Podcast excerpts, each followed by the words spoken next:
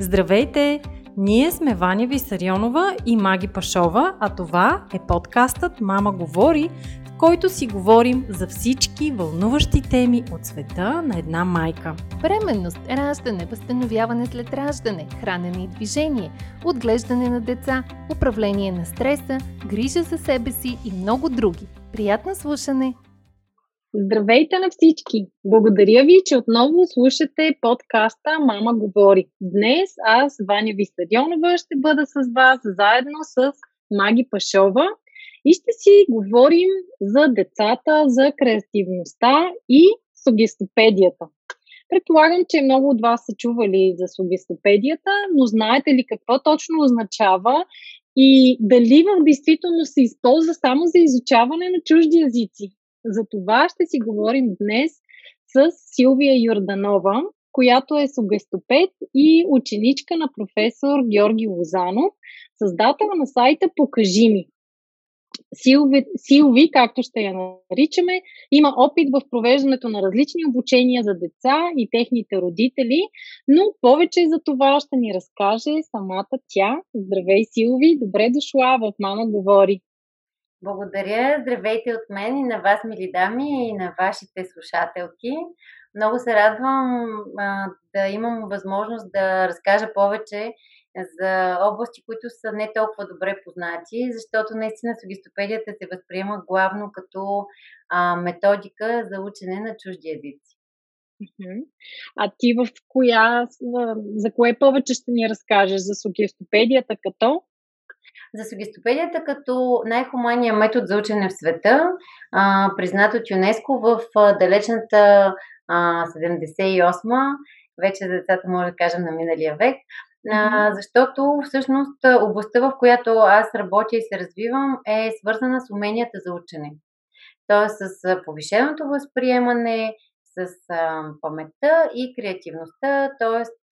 говорим за а, хипермнезия, т.е. супер памет и а, хиперкреативност, която се отключва съвсем естествено м- в а, среда оркестрирана по подходящ начин.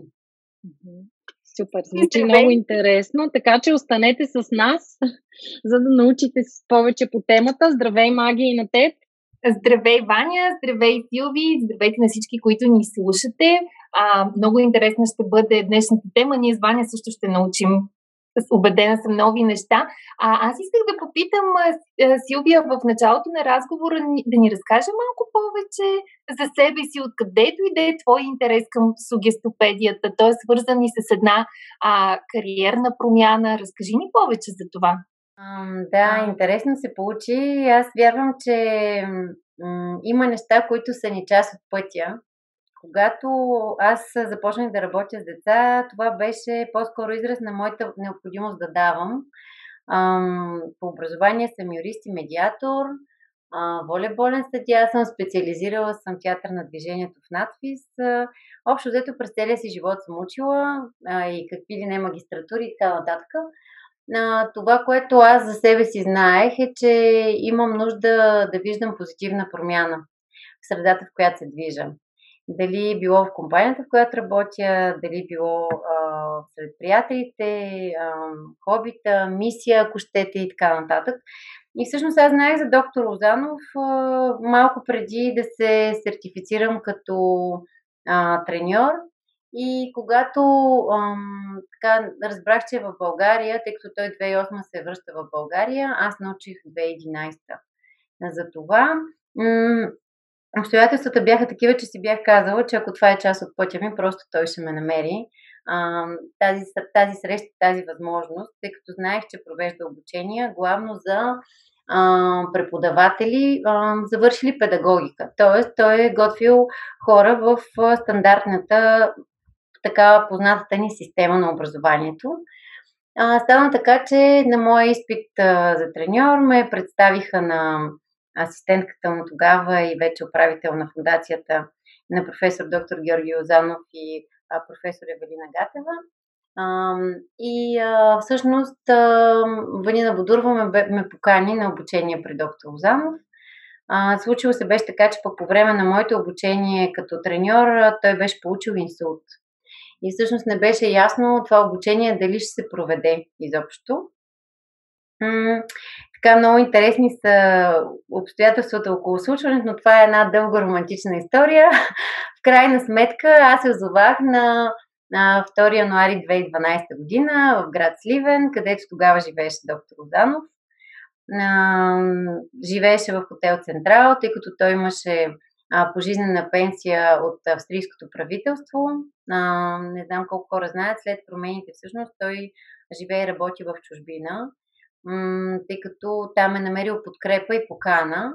Пътувал е по конференции в целия свят, но през 2008 решава да се прибере в България, защото вярва, че всяка методика е най-добра за мястото, в което е създадена и за хората, които живеят там и че тъй като по света има много течения, аз имам възможност а, да се запозная с а, това как методиката е намерила своето развитие в Англия, но имам информация какво се е случвало в Русия, в Франция, в Штатите.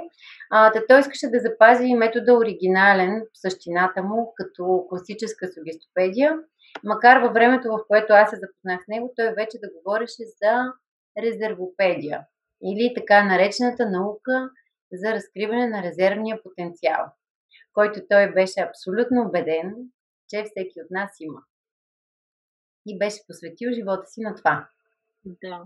Добре, ти казваш, че като цяло неговата система е разпространена в други държави, но според мен като че ли в България да, всички сме чували за сугестопедия и за професор Лозанов, но на много малко места се прилага. Така ли е, Силви?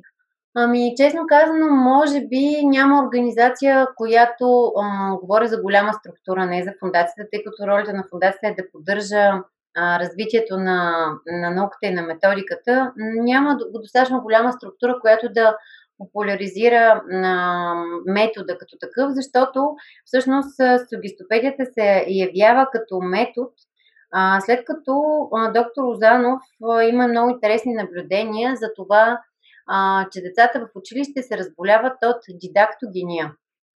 Дидактогения е научният термин за нелюбов към ученето.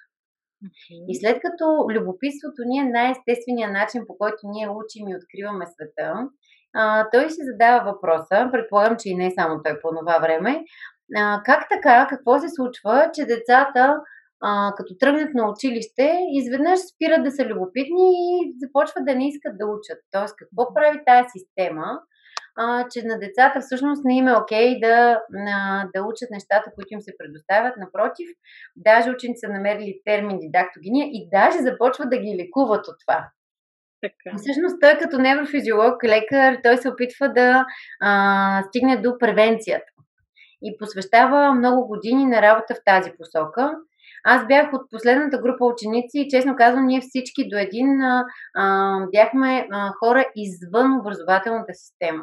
Тоест аз по-скоро мога да кажа, че работя в областта на неформалното образование, макар нали, да си партнираме с училищата и много интензивно да работим с а, някои преподаватели там. Знам, че и фундацията има много стъпки в тази посока и други колеги, но като цяло определено метода м- трудно би могъл да бъде масово приложим а, по, по причина, че м- изисква една специфична подготовка и огромно желание в самите преподаватели да глобализират голям обем информация и да а, я представят по атрактивен за децата начин. Защото съчест оригинално означава да предложиш избор. Тоест, на доктор Озанов много искаше да избяга от думата, че сугистопедията има за цел да внуши нещо. Да, той по-скоро насочваше цялото ни внимание към това, че сугистопедията дава избор. Избор чрез визуални стимули, чрез аудиални стимули, чрез кинестетични, защото децата най-лесно учат като правят нещата. И по този начин всъщност ти дори да нямаш отклик на един от стимулите, най-вероятно ще откликнеш на някой от другите.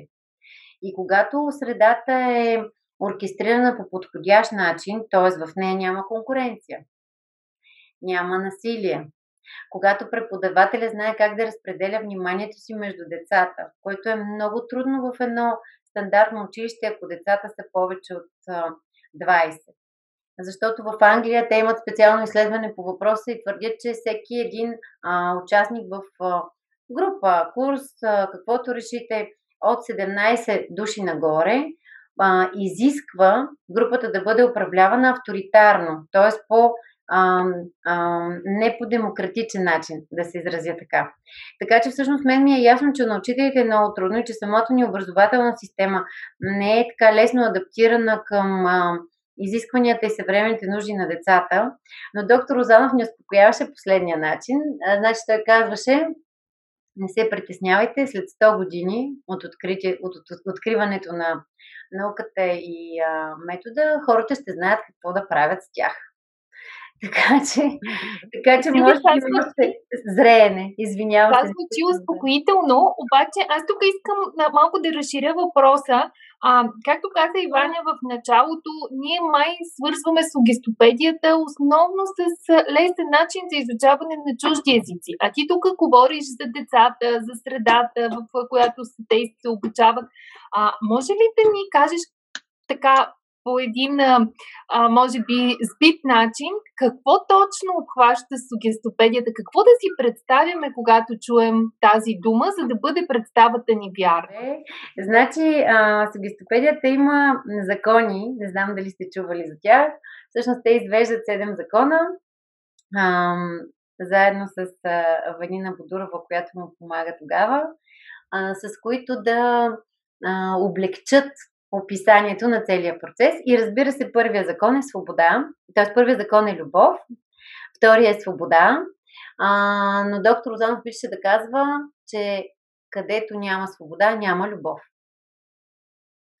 И всъщност, а, а, а когато се обучаваш в сугистопедия, има толкова много неща, за които да мислиш и да имаш предвид. А, той ни успокояваше, като казваше, не се притеснявайте и нищо друго да няма, има ли любов, пак стига. Защото когато задълбочиш разбирането си за а, човешката психика и когато а, имаш възможността да се докоснеш до друго човешко същество, защото за мен това е привилегия и винаги съм го възприемала така, а, тогава всъщност ти осъзнаваш колко, м- колко деликатни е необходимо да бъдем не само към децата и към порасналите. А, порасналите може би са позабравили м- грижата за вътрешното си дете. А, защото а, много често начина по който се отнасяме към себе си е начина по който се отнасяме с вътрешното си дете. И вътрешното си дете м- си мислиме, че то отдавна така нали, не е на преден план и че трябва да се грижиме за другите или за собствени си деца, но много често при майките откриваме как тона, с който говорят на децата си, е всъщност същия тон, с който говорят на себе си, особено майките на момичета. Но това е нали, една друга тема, за която, а, за която може би ще оставим пространство в друг момент. А, започвайки с любовта и свободата, това, което най-семпо бих могла да кажа е, че а, не е редно човек да се изправя да работи с други а, хора, с други човешки същества, без изначалната любов към човешкото същество като такова. А, аз имам едно правило в курсовете, което препоръчвам на всички. А то е изведено в годините от личния ми опит а, и е свързан с а, любовта и свободата заедно, способността ни да отворим пространство за другия. Тоест, ако нямате време, ако сте много натоварени, имате хиляди задачи, мислите за това как трябва да ги нахраните, да ги облечете, имате собствени нужди, работа и така нататък, опитайте се да отделите 5 минути на ден, само 5, а даже ако искате под часовник, в които да забележите а, това същество, което обичате, независимо дали е любимия ви човек или е дете, като през тези 5 минути се опитайте да не мислите за това дали чорапа му е смъкнат, дали, дали примерно, нещо друго не е наред, да, да не анализирате поведението и излъчването, а просто да отворите пространство да се радвате. Да се порадвате на това, че а, имате възможности, а, щастие да, да присъстват в живота ви по този начин. И честно казвам, тогава се случват големи вълшебства. Малките деца обикновено а, притичват и се гушват. А, по-големите в първи момент се стряскат какво не е наред, питат мамо, защо ме гледаш или там татко, зависи кой го прави. А, тоест, отваря се едно пространство за, за различно общуване. Защото сме толкова забързани, ума ни толкова препуска да предвиди всичко, което бихме искали да ни се случи или ма, би могло да се случи на база на миналия си опит, че изчерпва пространството на тук и сега по един много жалък начин за мен. Така че с това бих могла да иллюстрирам любовта и свободата. В, в едно обучение, ако говорим за ясла, детска градина или училище, за мен те са свързани с възможността а, да избереш дали да участваш, да се включиш в дадена игра или не, съответно mm-hmm. да, да си дадеш възможност да опиташ нещо без да бъдеш оценяван, което в момента знам, че е проблем, защото все още има училища, в които има оценки за първи клас и какво ли още не. Mm-hmm. Така че това е базовата част, която е свързана с а, а, нашата нагласа. Но тя отива и по-нататък. Става по-сериозно. Момичета, чували ли сте за а, експеримента с а, хамелеон в класната стая? Аз не, честно казано. Това е, може би, това може би е иллюстрацията на третия закон в а, сугистопедията, който е а, да. нещо необикновено се случва. Тоест, той е свързан изцяло с нагласата на преподавателя. А, направили са експеримент, при който на две учителки това не е свързано с метода, извън метода, просто го споделям, за да обобщи и да стане по-лесно за разбиране. На две учителки дават два различни класа. На едната дават клас от ам, отличници и казват обаче, много съжаляваме, тази година изтеглихте късата клечка, вашия клас е с много слаби ученици, но нямаше как.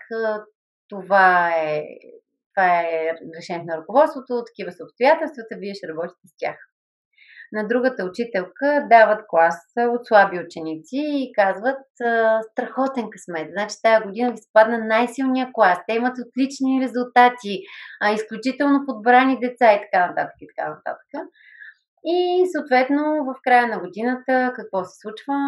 Учителката, която е вярвала, че са и дадели деца с страхотни възможности, превръщат двойкаджиите в отличници, а тази, която е вярвала, че са и дали ам, а, отлични, т.е. са и дали слаби ученици, превръща отличниците в двойкачи. И всъщност с този експеримент доказват колко голяма е ролята на нагласта на учителя. Много силен пример. Много е тежък, много е тежък, но мен беше много мъчно, като разбрах за това. И понеже още първата година, когато започнахме да се занимаваме с логистопедия, то беше толкова странно течение на обстоятелствата. Ние по покана на 122 училище имахме занимания там, разполагахме със собствена стая, по която бяха нарисувани риби по едната стена, с децата от училището рисувахме изгрев на другата, всичко беше цветно и така нататък, макар и в училищна среда. И се оказа последствие, че това е училището на доктор Лозанов. И аз там съм виждала, т.е. там са били основните експерименти, там са били голяма част от наблюденията на учените и на гостите от ЮНЕСКО. Така че там съм имала възможност да си общувам и да си говоря с учителите точно за тези моменти. А, нагласта на учителя е супер решаващ. Тоест това е третия закон. Третия закон е нещо необикновено се случва. Да. Mm-hmm. А, и между другото, той въжи в ежедневието. Ако сутринта се събудите и си кажете, оф, сега какво имам да правя, колко перални, колко ангажимента, трафици, задръствания и така нататък, вие моделирате един процес, който м- мозъка предвижда на база на миналия опит и той, честно казано, може да ви издаде цялата радост от деня. Mm-hmm. И дори да случи нещо хубаво, да ви ограби. И за това всъщност, ако в сутрин опитате, в рамките на 10 дни просто, да се събуждате с усещането, че нещо необикновено ми се случва, а, дали ще е радостта от слънцето или среща през деня и така нататък. Това е нещо, което може да ви извлачи през деня. А, а пък аз го свързвам и с един проект преди а, две години. Реших, че след като работя толкова години това и се занимавам с креативност, защо да не участвам в състезания по креативност и да видя наистина ли толкова е важна креативността и може по някакъв начин а, да се тествам дали мога да се справя. Беше изключително удоволствие. А, хората, с които участвахме и с които работих, защото а, бяха тръгнали от проблеми, които имаме в ежедневието, въобщили ги бяха и създали три проекто групи, които да търсят решение. И групата, в която попаднах аз, търсеше решение на доста специфични проблеми, но там, докъдето стигнахме, и аз много често го споделям в курсовете и го прилагам на практика от години, е така наречената система на щастливите точки. Аз лично вярвам, че каквото и да ти предстои през деня, каквото и да знаеш, че, ти се, че ще ти се случи, дори в голяма част да не е толкова привлекателно или да изисква силна воля, мобилизация или да има твърде много рутина и липса на забава, за мен най-благия начин да изходиш през деня си е да си фиксираш няколко или поне една щастлива точка за деня. Тоест, кои са тези моменти, които ам, ще ви нахранят с вдъхновение, ще ви накарат да се почувствате добре, а, ще ви дадат сили, дали това ще е чаша чай сред природата, дали ще е разговор с любим човек, дали ще е възможността да отидете да плувате или да останете сами за малко, или ако някой държи на медитация, или пък прегръдка. Но когато всъщност опитате да фиксирате ума си и да го приучите към това той да, да подбира и да насочва вниманието си към нещо, което е важно за вас, и фиксирате, че щастливите точки са част от деня ви, както и примера с нещо необикновено, тогава нещата драстично се променят за много кратко време много, много така полезен съвет. А, аз обаче тук, понеже спомена креативността, проектите по креативност, предлагам да насочим темата в тази посока, защото мисля, че за сугестопедията можеш още дълго да ни разказваш а, и със сигурност ще те поканим отново да продължим този разговор. Нека да си поговорим сега за креативността и за децата. Защо това умение е толкова важно за, за децата и изобщо какво е креативността, какво трябва с какво да свързваме а, тази дума. Много ти благодаря, Маги, за този въпрос, защото на мен ми се искаше а, да, не, да, не, да не влизам подробно в а, описанието на законите, ами да сме максимално близо до интереса на вашата аудитория.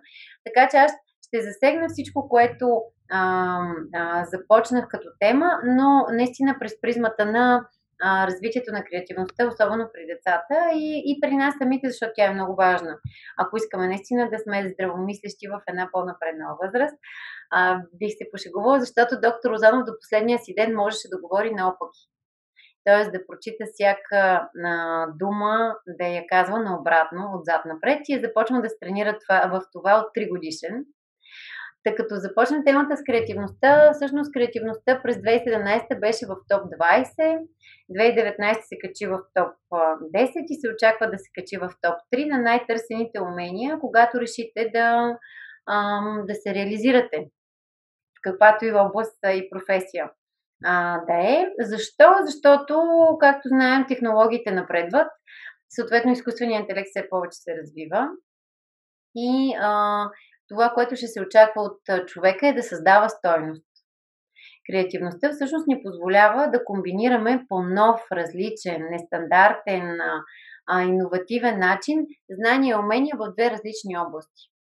Тоест, представете си, че вие и развивате умения в или а, добивате знания в дадена област и успявате да ги съчете, съчетаете с а, знания и умения в абсолютно различна област. Така автоматично създавате нещо трето.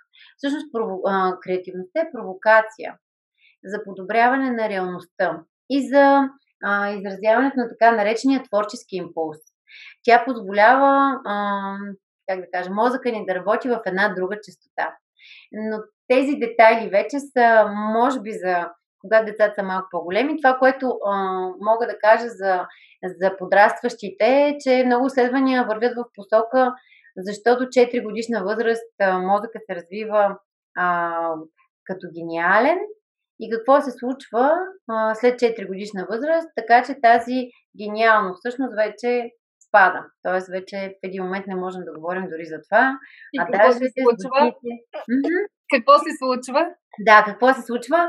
Еми, за момента обвиняват образователната система, но аз не бих казал, че е само образователната система. Това е цялостното въздействие на средата, а, нашите приоритети, ако щете, въпреки че би трябвало да използвам приоритет, защото оригинално приоритет е, а, би следвало да се използва в единствено число, но на начина ни на живот, а, очакването ни на децата да напредват а, в откриването на света и в трупането на знания и умения по начин, който е вече доста стандартизиран, влияе. Влияе много на този процес.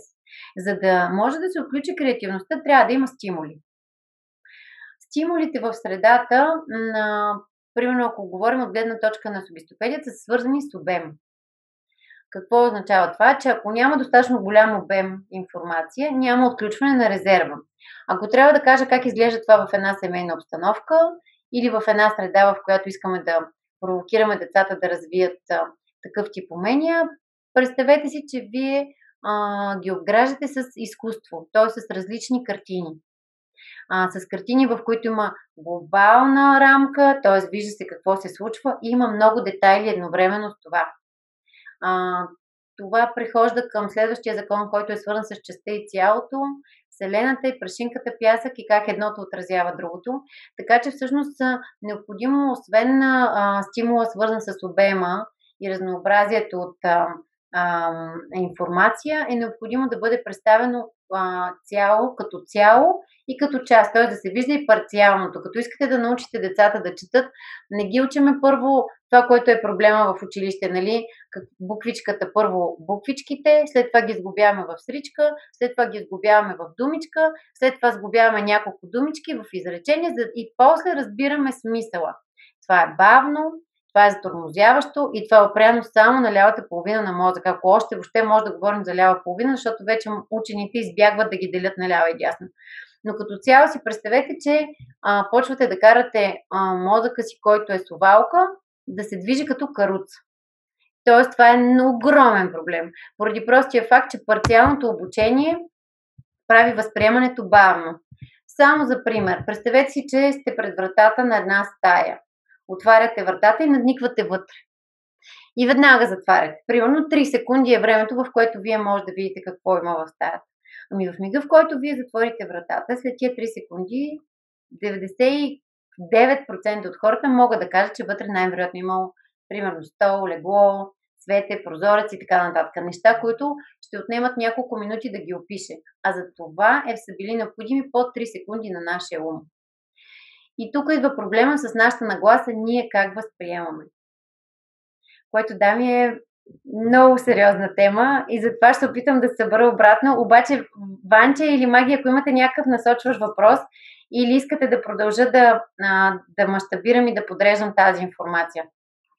Да, аз мисля, um... че, че така много детайлна е, за да можем да, да разкажем всичко, по-скоро да се върнем наистина към, към децата, към Креативността безспорно е важно умение. Ти казваш, зависи цялостно от средата, дали ще го насърчим или по-скоро ще му попречим да се развива.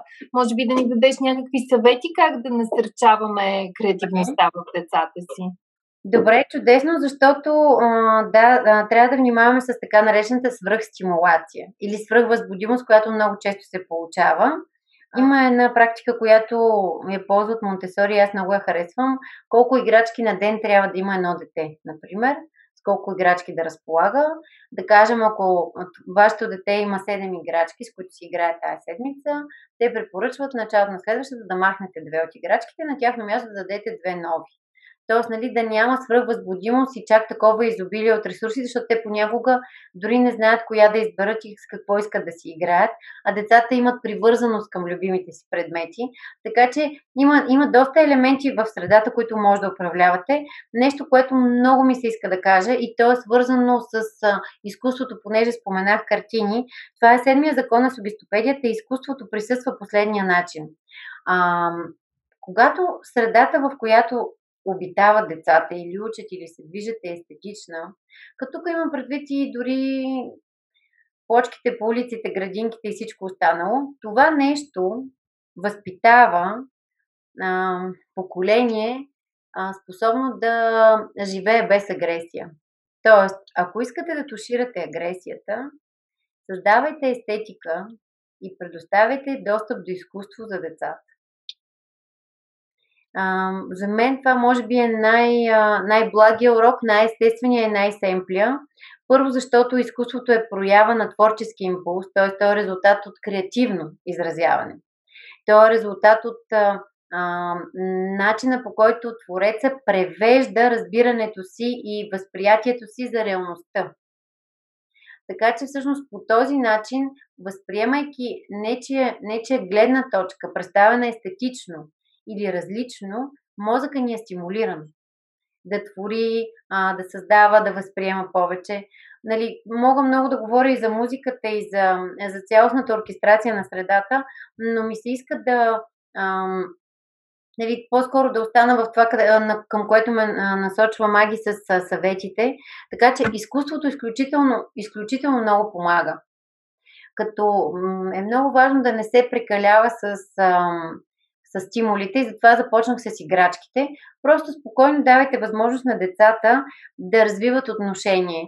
Защото имахме случай а, в Англия с една майка, която страшно много обичаше, обича класическа музика и тя разказваше как, като започнахме програмата за ограмотяване на а, малки деца, там участваха деца, които а, бяха между 5, 6 и 7 години, ходеха в английски училища от 4 годишни, имаха затруднения с български и програмата беше свързана с помощ за ограмотяването, защото неделните училища не са достатъчни, нали, за да развиеш отношение, да четеш спокойно на български язик и така нататък. Имаше родители, за които това е много важно. А, и понеже в курса слушаме много класическа музика, а, естествено в, в България имало институт по сегистология и в продължение на 10 години се търсили коя музика е най-подходяща за разкриване на резервите има подходя, подбрани произведения, с които се работи, но като цяло класическата музика на, нали, горещо се препоръчва, никога не може да сбъркате с Моцарт и Вивалди при децата. Но имахме следния случай. Майката от дома, след като по-голямото и дете слуша в курса музика, тя вкъщи започва да пуска класическа музика. И малкият син, който е на 3, много се разстройва и я моли след първата минута веднага да я спре. Просто абсолютно веднага, супер се разстройва. И тъй като той не е слушал до тогава такава музика, и тя ми се обажда, тъй като беше участник в програма за родители. Аз там ги бях помолила, че не мога да работя с децата и после да си тръгна и да не съм сигурна родителя какво ще направи, дали няма без да иска да заключи резерва, ако е по-настойчив защото понякога това е достатъчно. Ако сме малко по-настойчиви, нещо, което се отваря и се разгръща, без да искаме да го затиснем. Доктор Озан казваше да не се притесняваме, че ако резерва му се затвори един път, той като е тръгнал да излиза, ще излезе през друг. Но все пак, нали? И тази дама ми се обади и аз я посъветвах да не пуска класическа музика в къщи, ами примерно да пуска в колата, когато ги превижи между училищата или ги взема, и да пуска не повече от а, едно произведение в рамките на 3 до 5 минути, като преди това информира децата, а, че не им го пуска, защото това е полезно. Много внимавайте с това, да правим неща, които са, са просто полезни, а да пуска нещо, което на нея лично и харесва. Защото, повярвайте ми, децата м- възприемат родителите като супергерои и всичко, което е важно за вас, всичко, на което вие държите, е м- от изключителен интерес за тях. И когато майката всъщност започва да пуска произведения, които лично на нея харесват, и съвсем умерено, съвсем за кратко, всъщност преди да, да приключиме програмата, тя беше около месец, тя дойде и ми каза, а, знаеш ли, Силвия, толкова съм щастлива, от 10 години живеем в Англия, за първи път купувам а, билети за цялото семейство и ще ходим на концерт класическа музика. И аз бях много щастлива от този факт, защото всъщност без никакво насилие и съвсем постепенно тя успяла да въведе този стимул. Мога да отговоря и защо всъщност началото на детето не му е харесвало. Може би сте гледали, има доста клипчета в YouTube, които показват какво се случва с мозъка, когато слушаме класическа музика или когато свирим на класически инструмент или въобще на някакъв инструмент. Всъщност в мозъка избухват фойерверки, т.е. създават се съвсем нови невронни мрежи между двете половини и е нормално това да, това да създава дискомфорт, когато едно дете няма достатъчно развита все още емоционална интелигентност, за да каже, че това предизвиква свръхвъзбуда. Защото понякога това е състояние, а, до което може да ни доведе а, музиката, нали? Всичко. Но при малките деца е, е много ключово да се внимава. Така че... Ако трябва да обобщим, Силви, ти казваш да ги обграждаме с а, изкуство, а, което действа стимулиращо, но без а, да прекаляваме с а, стимулите, било то под формата а, наистина на, на изкуство или на играчки, на всичко това, което ги ангажира и занимава съзнанието им. А къде е мястото на книжките в а, всичко това? А, много ти благодаря, че, че обобщи по този начин. За мен тук е много важно родителя да се доверява на своя инстинкт и просто да наблюдава детето си. Защото за мен е, първо е важно да възприемем, че те, че те вече, когато са отделно от вас, от вашето тяло, те постепенно започват да, да се развиват като личности и имат нужда от директна комуникация и много внимателно а, дефиниране на нуждата, за да могат те сами в последствие да ги комуникират. А, книжките се появиха точно в тази връзка, за да може по един много мек начин и много индиректен на, да развием любов към към четенето, към ученето, към писаното слово, въобще към изразяването, словесното изразяване. Защото в има, по какво може да я познаете, в нея има винаги два плана. Значи на първи план, примерно, развиваме умения за учене или се учим да четем, да кажем, при по-малките или при по-големите да фоточетат, да разкриват а, а, супер памет и така нататък. Но на втори план, всъщност, субистопедията укрепва личността. Чрез всичките тези закони, от които единствено не споменах златното сечение, който е шести закон, но чрез всички тези закони всъщност и грижата за средата се стараем да подкрепим личността. И много често в курсовете и програми това, което се случва е, че децата стават много по-емоционално стабилни и много по-нелесно им е да се поддадат на някакви външни негативни вношения, които по някакъв начин а, биха ги ограничили или стимулирали да направят нещо с насилие. И от тази гледна точка, а, аз последните 2-3 години се опитвах да обобщя опита си в книжки, подходящи за различните възрастови групи, най-вече за да може в едно чрез книжката да им дам възможност да се докоснат до едно преживяване, което би създал живия контакт или би създала средата. Защото мен много давна ми е ясно, че не мога да стигна до всички родители, до всички деца и така нататък.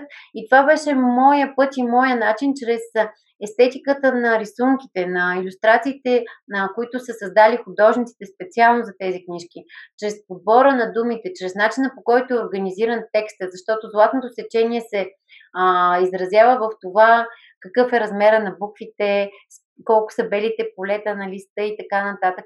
И то представлява на търсенето на хармония. Тук бих направила препратка към витровианския човек на Леонардо. Т.е. тези пропорции, които създават за нас чувство за естетика. Всичко това се опитваме да спазваме, когато а, създаваме книжките. Т.е. пространството, въздуха, картинките, абсолютно всяко едно от тези неща да създаде едно преживяване, което да улекоти възприемането и което да помогне в случая сега с последната книжка, която е много чакана и по която работим а, много интензивно от април месец, но идеята е отново преди това, е да подкрепим родителите и децата в процеса на, на начално ограмотяване, т.е. на развитието на отношението към четенето, към буквичките, с една история, която е а, хем има прости елементи и лесни за възприемане от децата. Хем има много голям обем, за да може да говорим за включване на потенциал. Хем има част, която подкрепя родителя и редица такива неща. Абсолютно всичко това е събрано в нещо, което би могло да се възприеме и като красива книжка, би могло да се възприеме и като инструмент наистина за, за едно много специално преживяване. Че повече за, твои, за книжките могат да видят нашите слушатели на сайта покажими.com, като тази последната, за която ти разказваш, все още не е излезнала от тираж.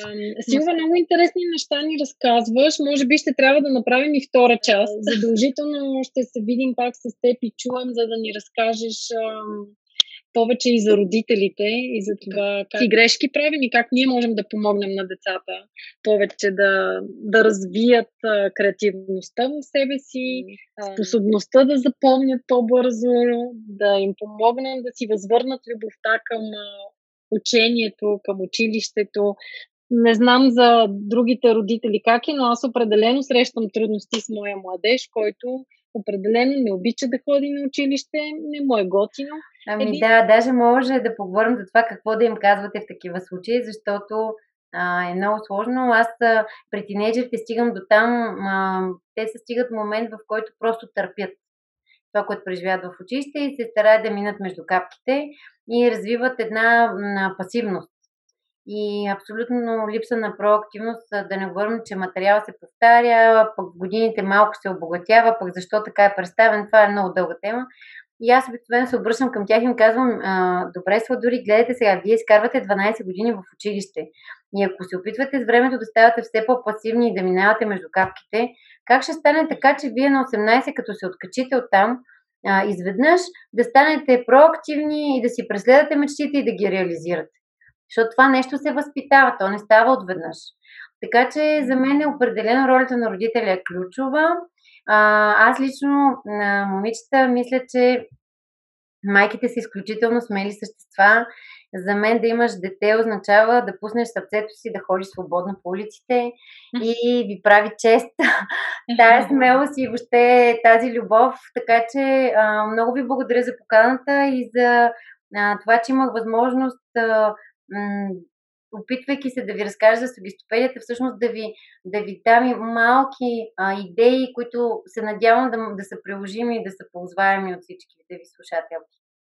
Силви, беше много интересно и ние ти благодарим също. На мен ми се иска само в края на разговора ни да кажем още веднъж за книжката, която предстои да излезе. Ти в началото на разговора ни показа с Ваня видяхме кориците, видяхме няколко а, разгънати страници отвътре. Тя наистина изглежда изключително красиво. Аз със сигурност бих се радвала да я имаме в къщи. А да кажем още веднъж как се казва, кога предстои да излезе и къде могат да я потърсят нашите слушатели, които проявяват интерес към детска книжка, написана по законите на сугестопедията. А, благодаря ти, Маги. Книжката се казва Къде живее вятърът. А, силно се надявам да можем да направим а, премиера на 22 ноември или някъде преди края на ноември. За момента това, което планираме, най-вероятно ще могат да си я поръчат през сайта. Това е със сигурност. А, за други а, канали, източници още не мога да кажа. А, зависи вече от обстановката, как, а, каква ще бъде обстановката в страната, за да за специално за срещите и събитията. Но като цяло обещанието беше да я пуснем сега в началото на есента, така че ще направим всичко възможно да, да излезе от печат в такива срокове.